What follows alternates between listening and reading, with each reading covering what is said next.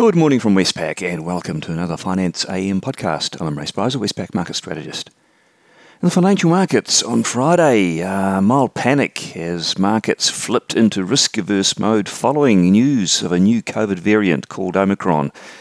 The S&P 500 equity index in the US fell 2.3%. That's quite a plunge. And bond yields and the US dollar are significantly lower.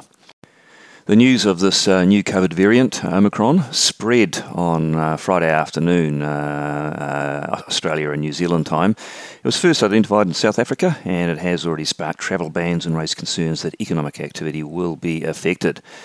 The evidence so far, which has accumulated in a short space of time over the weekend, is that Omicron has already entered many countries. Uh, the 13 in the Netherlands on Sunday suggests it's already uh, has a foothold in Europe. And uh, Anthony Fauci, the chief health officer uh, in the US, said it will inevitably arrive uh, there and that Americans should get vaccines and boosters as prevention. In the currency markets, uh, we saw the US dollar falling quite sharply. Uh, that's probably because uh, there was quite a bit priced in for Fed rate hikes, and those have been partially unwound. Uh, so we saw the US dollar index closing down 0.7% on the day. Um, the euro had a bit of a rise, um, sometimes a safe haven instrument, but the best performer by a long way was the Japanese yen, and uh, that was followed by the safe haven Swiss franc.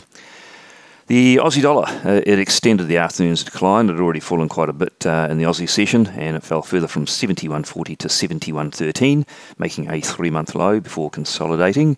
And Kiwi, similar story, fell down to 68.05. That's a three month low also. And it then consolidated.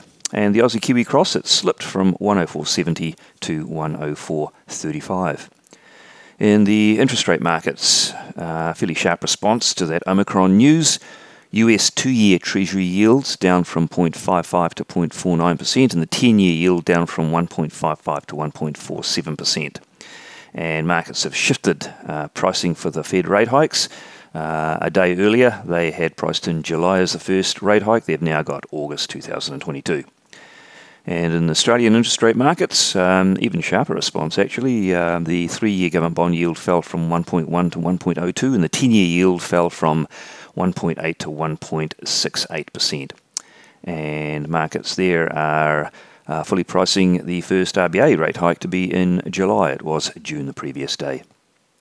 In commodities, uh, decent falls there too.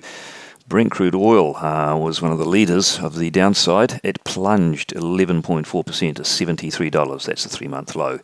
Copper fell 4%. Um, and gold actually rose, uh, and this time uh, doing its work as a safe haven metal. Iron ore fell 4.9% to $96.